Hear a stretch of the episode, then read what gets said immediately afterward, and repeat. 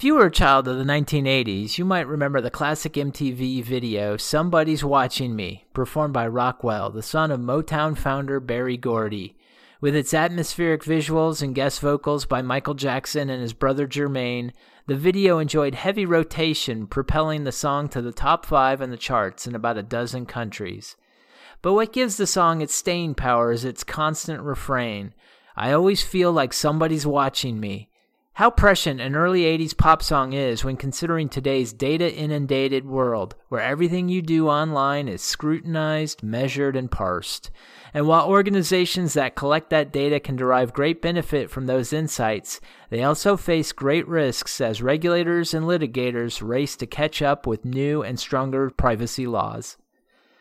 I'm your host, Paul Thies, and in this episode of If When, I discuss data privacy with data privacy expert Michelle Dinity, who has served as a chief privacy officer at Cisco, McAfee, and Sun Microsystems, and Daryl Collette, senior counsel, data privacy and security intellectual property at Jacobs. In the episode that follows, we discuss the current pace of privacy regulation post-G D P R, what are some of the most pressing privacy concerns that business leaders need to be aware of today, and how the pandemic has impacted the data privacy landscape. Michelle and Daryl, thank you so much for joining me today. I'm looking forward to talking with both of you about data privacy. I think that it's a uh, a very timely topic, given everything that's going on uh, and everything that's being discussed, uh, especially in this quote-unquote post-pandemic world we find ourselves in. So uh, to start us off, Michelle, I'd like to begin with you. Uh, you and I had actually connected a couple of years ago, right around the time when the G D P R was coming into effect back in, in May of twenty eighteen. And, um, you know, at that time you were, you were in your role at Cisco, and we talked about the ramifications of G D P R. And I wanted to kind of start us off with today's discussion asking, you know, how would you characterize the current pace of privacy regulation post G D P R? Have things accelerated? Have they slowed, or have they stayed the course? Yeah, I think as far as new legislation, I think it's it's been a mixed bag, right? So California ballot initiative, quick burn, turnaround. We have C C P A now, bam. There's a new ballot initiative. Um, I actually am trying to talk to Alistair about it today. Um, will it be go the same course? It probably will. It probably will go to the to the closest to the ballot possible, and then the legislature will codify something to avoid mm-hmm. a referendum. Um, so I think that's an interesting way to do lawmaking. That's a whole different podcast. Yeah. I think the, the regulations and the certainty out of G D P R since twenty eighteen have gotten stronger. We've seen lots of rip-roaringly huge, eye-watering fines coming against sort of the usual suspects, the large social networks. But we've mm-hmm. seen a little more moderation, I think, for, for S M Bs and, and other types of industry. So I think we still are at the beginning. The, the most frequent finable offense is organizations who don't even have lawful process or, or legal ability to process the data in the first place. And that's, again, that's a very European concept. And then, of course, down to our south, I'm, I'm sitting in the U S right now, um, mm-hmm. L G P D. The gift that keeps on giving. It was supposed to go into effect in February. Then it was supposed to go into effect in August. And then they said, no, no, no, no. We'll do this in twenty twenty-one after the pandemic. And then boom, bammo, last week, uh, they said, guess what? L G P D now. And it has mm-hmm. extraterritorial reach, and it has huge fines. It's very similar to G D P R in its scope and reach. So it's a bonanza out there for privacy lawyers for sure. Now that's the uh, that's the Brazilian reg- uh, legislation, is that right? Yeah, sorry, yes, that's in Brazil. Okay, okay, okay, that's what I thought. So now, you know, and I remember, you know, particularly when the, the ramp up was coming for G D P R. Of course, it was it was very European focused. But if you were a U S business that did business in Europe, or you know, Asian business, or any business for that matter, you could be stung too if you were not compliant. And you know, and then we had, you know, like you mentioned, the social networks and, and whatnot. And there was some interest. And I remember at a time, you know, Mark Zuckerberg was going before Congress and all of that. And so it seemed like there might be some momentum to get something going here in the U S. Of course, California is kind of leading the way in some of those, in that charge. But do you anticipate data privacy regulations in the U S will more closely follow more rigorous models, you know, found in other geographies.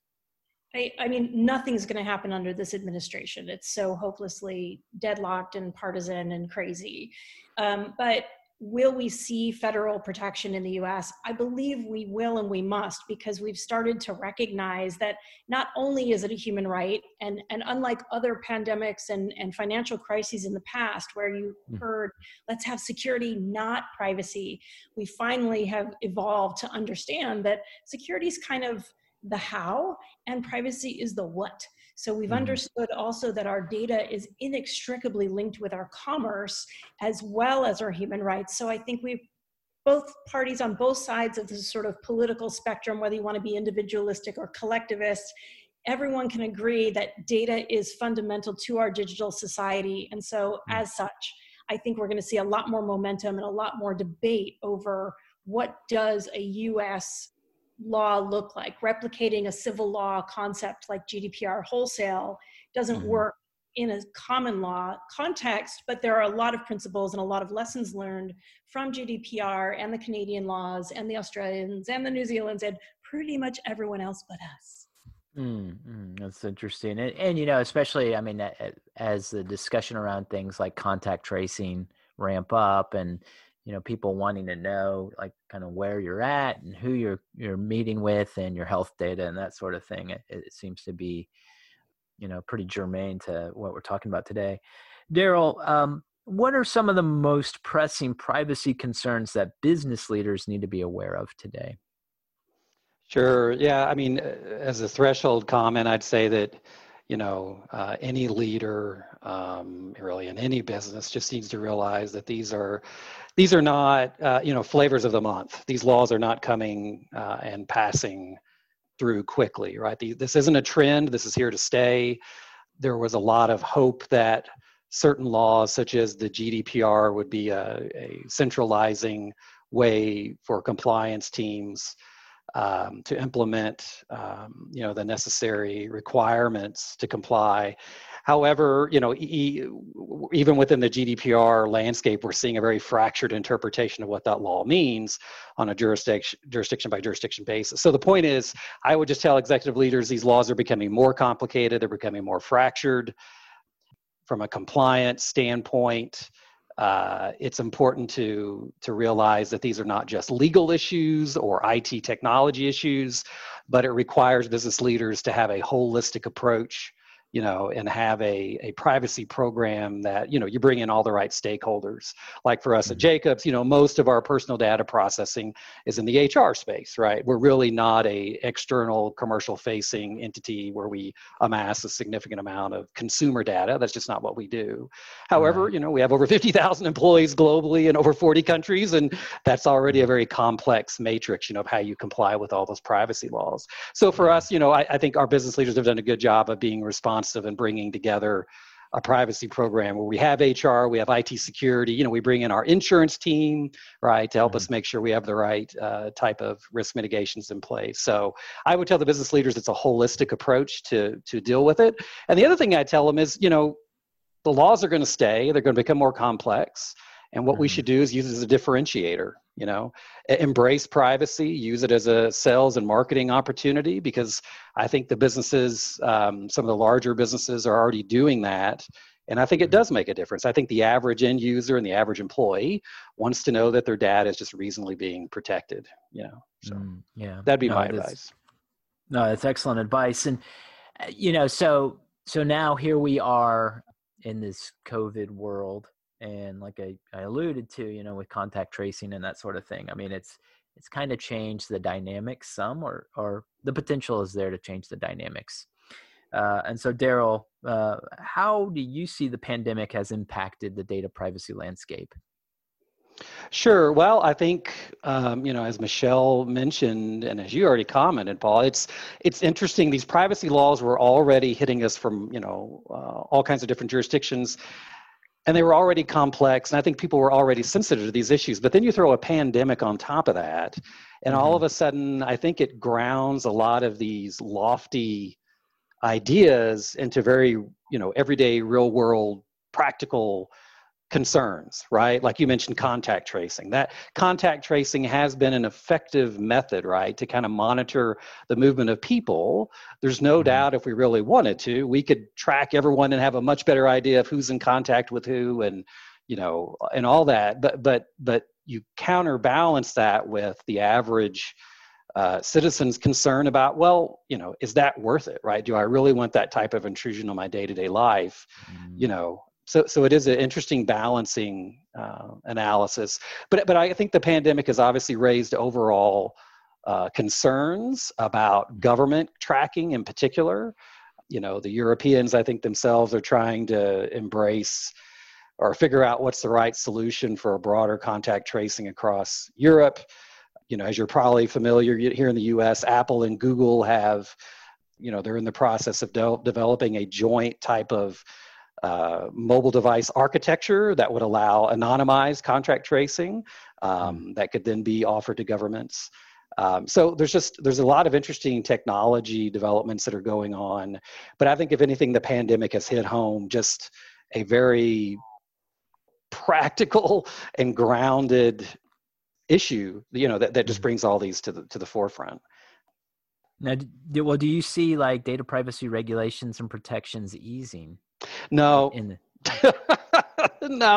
The short Next question. Answer, no. yeah, yeah, yeah, that's probably the easiest question in this whole podcast. Yeah. No, I think I think what we'll see, like Michelle said, is I think we will see at some point a a a more robust discussion in the United States. I am actually optimistic that we will have a U S federal privacy law uh, mm-hmm. in the next couple of years.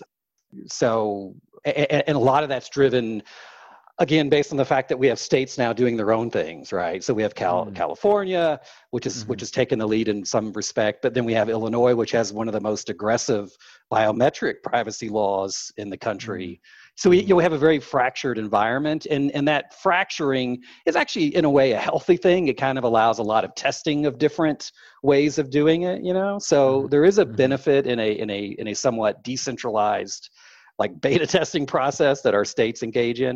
But at some point, you know, there will be enough industry demand that the, the mm-hmm. feds will need to come in and, and harmonize it. And, and I, I, I do think that's going to happen. So, yeah, these laws will continue to expand. Yeah. Okay.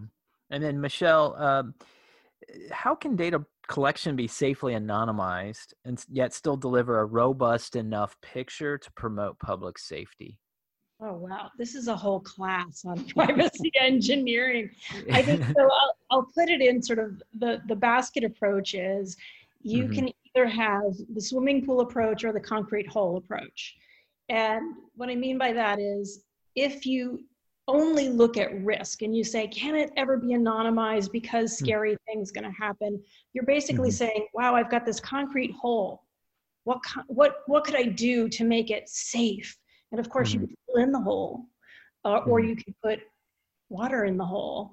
And mm-hmm. if your objective is to just fill in the hole, you can just clamp everything down and not do anything.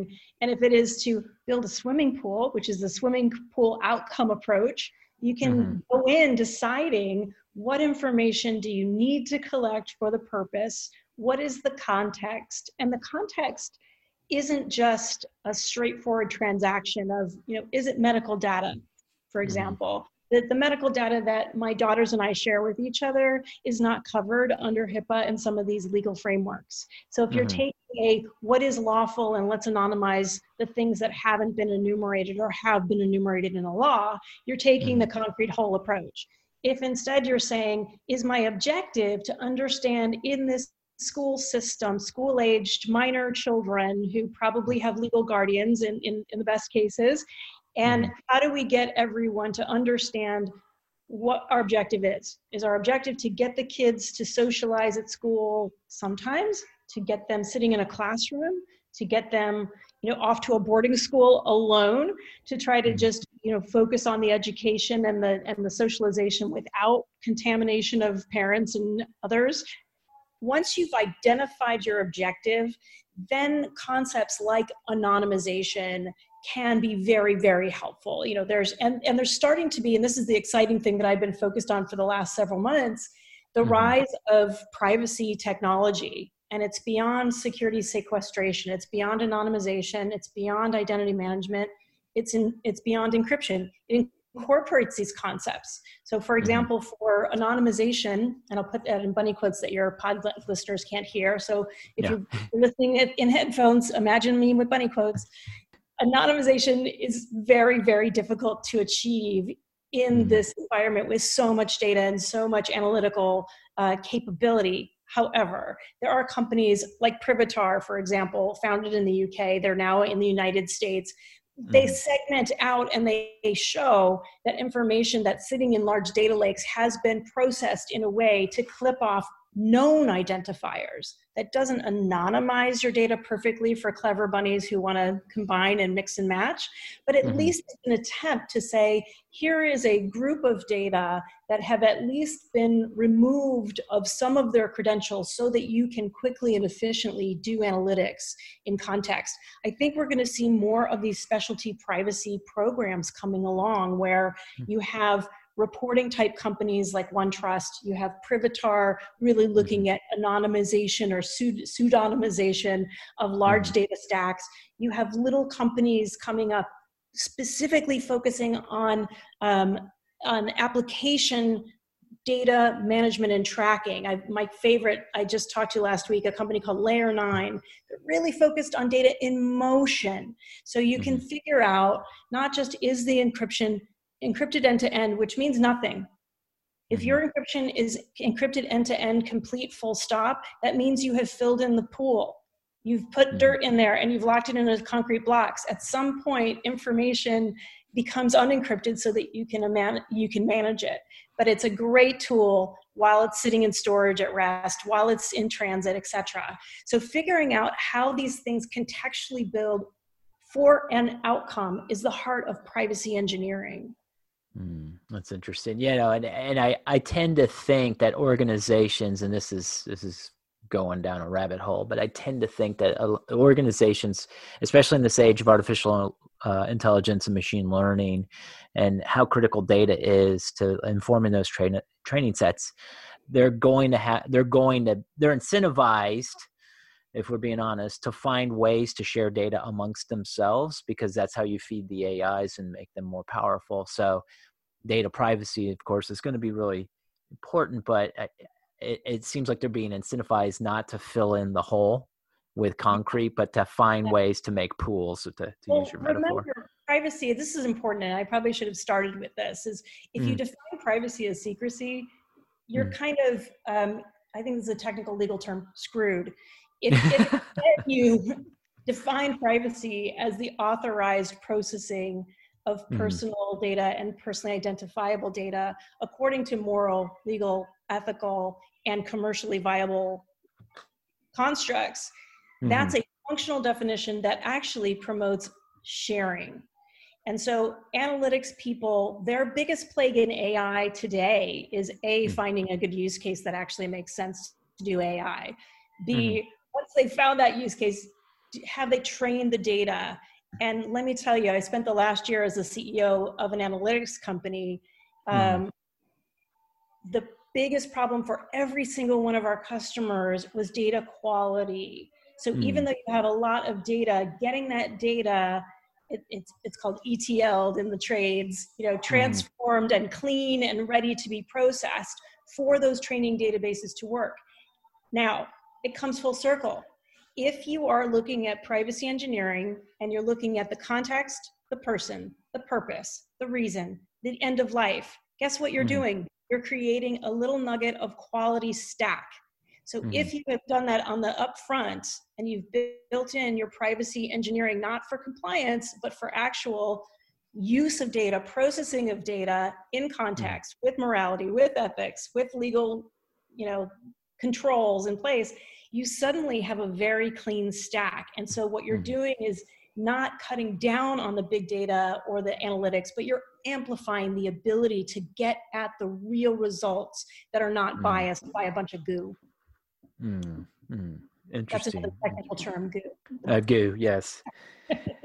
So, Michelle, what do you think are the biggest barriers for data privacy compliance that are faced by government agencies, corporations, and other organizations? And are those barriers ubiquitous, or do they tend to be specific to the organization type? For instance, government agencies have a completely different set of challenges than, say, corporations. How would you characterize those? Yeah, it's a good question. I, I think I think we finally, at least people, the word privacy is on people's lips. You know, my first mm-hmm. boss in privacy was Scott McNeely, who said, "You have zero privacy, get over it." And, mm-hmm. and that's actually how I got the job, because no grown-up wanted it. You know, mm-hmm. who would want to do something for your C E O that he says is garbage? Now, I mean, and Scott was on the board of Drumwave, my, my, uh, my past company, my analytics mm-hmm. company. So we're still friends. He's still wrong. Um, because privacy, if it's defined appropriately, is something that is a huge utility on the balance sheet for corporations. I think on the on the public company side, you're so busy reporting, if you're reporting at all, you're reporting on activity and security monitoring and threat. There are no C P Os sitting on public boards today. There's almost no C P O sitting directly under the C E O to say, here is the strategy, not mm. legal team, important, I T team, super important. Mm. If you're a company like Target, who's been tagged again and again, mm. sometimes by criminals, but sometimes you've shot yourself in the foot and you just are reloading quickly. Mm. Having a strategic mindset of what kind of information feeds your business, what kind of insights about customers are not creepy, what kinds of growth in what kind of community, what kind of trust exists in a German hamlet versus a, a town in Alabama versus a place in Northern California. All three of these things have very different appetites for sharing information and the intimacy they want to have with a government versus mm-hmm. a private. Now in the governments, I think, and, and that, well, I'll say this is this is for both, but if you look at, I mean, I'm a, I'm a, I'm a big follow the money kind of gal. Mm-hmm. How big are those teams for privacy and data strategy? How big are their budgets to buy the appropriate tools? How powerful are their, you know, from a stature perspective? And you mm-hmm. really look at the data and you start to find, you know, even in these big companies, you'll have a C P O with maybe five people, and you'll have mm-hmm. a C I S O and a, and a C I O with thousands of people. Getting your voice heard strategically, being present, and just being physically capable to cover all the issues when you're mm-hmm. not really giving appropriate oxygen to it, this emerging issue, you're going to get the natural results. You're going to instead prioritize and hit the highest things that are probably going to hit your shareholder first. And by the time you get to your poor employees, it's really good because, you know, lucky them. But it's really, really tough um, to, to, to do something strategically with no strategic vision. And I think that's been our really a, a big handicap across the industry for a very long time. Yeah. And I, th- you know, I'm recalling to mind, I think some of the interviews and, and discussions I did back in twenty eighteen when G D P R was coming up, and I, I talked to folks such as yourself and various privacy officers. It seemed that what you would, the characteristic that you kind of see across like the corporate landscape is that when it came to data privacy, a lot of companies took an approach. It was that it was reactionary, that it was like dealing with the problem, like, oh, now we've got a problem. We've been breached, we've been hacked, and now we have to, as opposed to taking that more strategic, preventative mindset of getting in front of it, making sure that the, the chief privacy officer or whoever that designate is had the tools and the uh, investments, resources that they needed to be able to properly insulate the company on the front end. And instead it was cleanup and dealing with all of that kind of mess. So if you look at your metrics as sales and marketing are great evidence of mm-hmm. privacy in action. If you look at your good hiring and keeping top talent as curating the personal careers of individual people as a privacy momentum, you start to see how strategic this issue really is. And it's been hidden under the covers for a long time. Mm. So Daryl, uh, kind of, kind of bringing this around full circle, you know, do you think that there will be greater cooperation between governments and corporations in sharing, in the act of sharing data? And how do you see that taking shape in the next several years? Sure. Yeah, I, I, I do think there will be greater cooperation. I think we're actually starting to see some of that uh, already, especially as a result of the pandemic. But, um, you know, well, well, sticking with the pandemic. So, for example, you know, uh, what what we've what we've seen, especially across Europe, is the the government's need to work with private corporations, because oftentimes that's where the data is, right? So, uh, again, going back to the example of contact tracing using an average uh, citizen's cell phone. That data is not currently with the government. That data is currently, you know, by some held by some private company that can provide that type of information if the government's interested in it. So we've seen a very interesting difference in approach from European regulators in working with private industry, I think, to tap into that type of contact tracing, uh, and with different levels of success. The But what's interesting is, I, I think it's going to have to happen, because the, the government holds a certain amount of personal data. But I think, frankly, the, the you know the, there's a reason there are large corporations now, right? That that specialize in amassing significant amounts of personal data. That is, you know, the current currency, mm-hmm. right? Personal data, understanding people, their interests, their consumer, you know, consumer practices, their locations.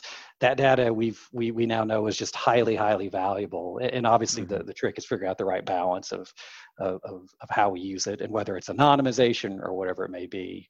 Um, but yeah, and again, going back to the Apple and Google collaboration, that is clearly being developed uh, for the purpose of potential government use. So I think that's, an, again, another great example of how we're seeing this come to fruition, right? The government's need for a certain type of data, and private mm-hmm. industry's ability to, to share that data, but in a way that they also feel is is honoring the the privacy of their of their consumer base. Yeah, and it's, you know, I mean, it, it more and more, you know, you, you're seeing and hearing discussions where, you know, data, it, you know, consumers, you are the product, right? Your right. personal data is, that's the product. And, you know, so then interestingly, you know, there are voices out there that say that, you know, they're pushing for monetization of personal data. So that that might be a way to safeguard, like, my own personal data is I get a cut of the action, you know, mm-hmm. so it's, you can't just go out and collect data on me and use it for your own purposes without remunerating me in some way. And that that might be a mechanism for, you know, keeping all the players honest, as it were. Will that work? I, I don't know. And, you know, so time will sure. tell. But um, so Daryl, with regards to, you know, so we talked about government to corporate uh, kind of relationship there. What about regards to corporation to corporation data sharing, like you alluded to at Google and Apple, for instance? You see that becoming more prevalent, and, you know, what are the risks and mitigations there? Yeah, and again, I think the Apple-Google collaboration is a great example of this uh, corporation-to-corporation sharing. I think, you know, that that's a really interesting question, because, you know, these are still for-profit entities, right? So these companies mm-hmm. still do have very selfish reasons to hold on to data that gives them some kind of commercial um, benefit. So uh, the, the the the Apple Google collaboration, I think, is in a lot of ways unique. I'll have to be honest, I don't really know if I see a lot of growth in a corporate to corporate sharing environment, unless there is a way that the underlying data could truly be anonymized in some way, or at least yeah, de-identified to the point where the average consumer is going to be comfortable with that type of sharing of data, right? Mm-hmm. So, but but generally speaking, you know, and, and part of the, the purpose of these privacy laws is, if a company is processing someone's personal data, you know, what one of the key components or principle of these laws is that we, you know, we as a company are only entitled to process that data for a very limited purpose, right? And we really are not supposed to then share that personal data with other entities, uh, ev- you know, e- even if it is for, you know, potential big data sets, you know, that may help analyze whether it's health industry information, or, you know, help to help to, you know, a, a cure for cancer, like, you know what I mean? Like, that data, when it's entrusted to us, we, we actually have very strict requirements on what we can do with it. So so the laws right now, in a lot of ways, kind of tie our hands in the ability to share it. So, so if we're really talking about personal data sharing between corporations, there would have to be, I think, a legal shift in how those laws operate, because right now the intent is you don't share that data, right? Now, it'd be a whole other discussion, like Michelle said, if we're really talking about true anonymization. Yeah. What's interesting, Paul, is that the, these laws typically say if it's anonymized data, it's no longer personal data, right? It's only personal data if I can directly tie it to an individual. But if I take your data, Paul, and I anonymize it, and I no longer know it, it's about you, I can then, that, that then removes, I should say, that data from the regulatory requirement of what I have to do with it or what I can do with it. So that opens up a whole other realm of, you know, big data use and how you could share it among corporations. How do you foresee differences in data protections between nations being worked out, especially in light of potential health-related data exchanges? You know, for instance, think of transatlantic airline passengers traveling from Europe to the U S.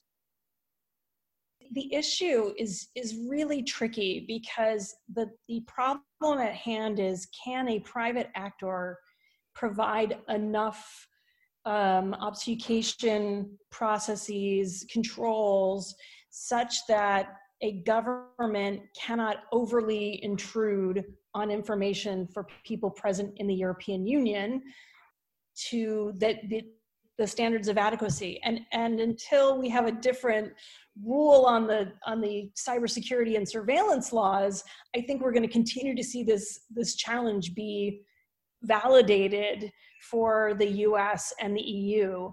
I don't see another privacy shield replacing it that, that doesn't somehow figure out how do we get through this issue, because there are simply things as a private citizen you're not in control of.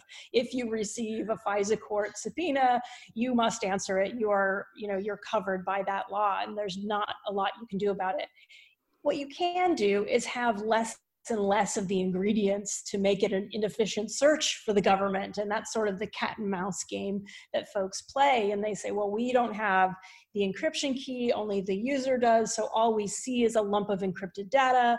And therefore, even if I give this information to the government, it won't be useful for any sort of a forensic sort of review. So I think we're going to continue to see that. Even the binding corporate rules, which is another valid mechanism to transfer information between the U S and the European community, we still are under the jurisdiction of a government with, with this type of uh, surveillance and, and security, cybersecurity laws. So we've got that, and we've got uh, contracts. You can do individual contracts to transfer information to and from. The interesting thing as a practitioner in this field for many years is um, the amount of folks that will say things like, oh my gosh, Schrems two happened, which is the sort of nickname of that privacy shield dissolution agreement by the Court of Justice. Oh my gosh, we don't have the privacy shield anymore. What am I going to do about my call centers in India? Mm-hmm. Ladies and gentlemen, we have not annexed India. India is not part of the United States. Mm-hmm. It's not ever been part of that agreement. Mm-hmm. So if you were transferring information into processing centers between the European community and elsewhere, you already had the obligation to have the legal basis to process in the first place, and then a legal mechanism to transfer. It's a two-step process. If we had this interview in two thousand, I would have told you, and I think I did tell someone with a surety, that by the year twenty twenty, we would have enough international digital treaties that we would protect both human rights and commerce. That seems like a fantasy dream, but it still is indeed, I think, the slow path that we've got to take forward, because the balkanization of data sets into localities is not going to enhance individual liberties. It's not going to enhance the security of this data. It's not going to stop the hackers who don't care about the laws.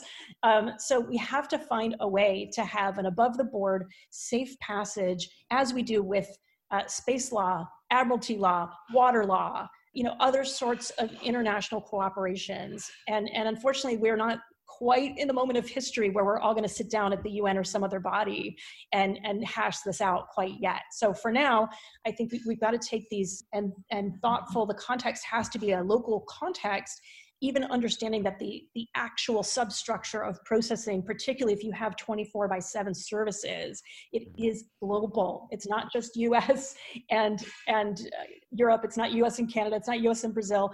A lot of these, these networks are really spread out across and under many oceans uh, where there, there's a lot of international space. So from a conflicts of law perspective, I, I just gave a talk at Santa Clara Law yesterday. I said, kids, take conflicts of law. We're going to continue to see this collision again and again. And no one practitioner, and this is why this privacy can't just sit in your legal department, no one practitioner is licensed in every jurisdiction that you need to understand. So you have to have an, a network of advice, and that's where strategy comes along. Just like G for our companies going forward, even with currency flux and different tax rules and laws, when you, when you sit above that and you say, what is our overall objective? Then you figure out, how do we do this jurisdictionally?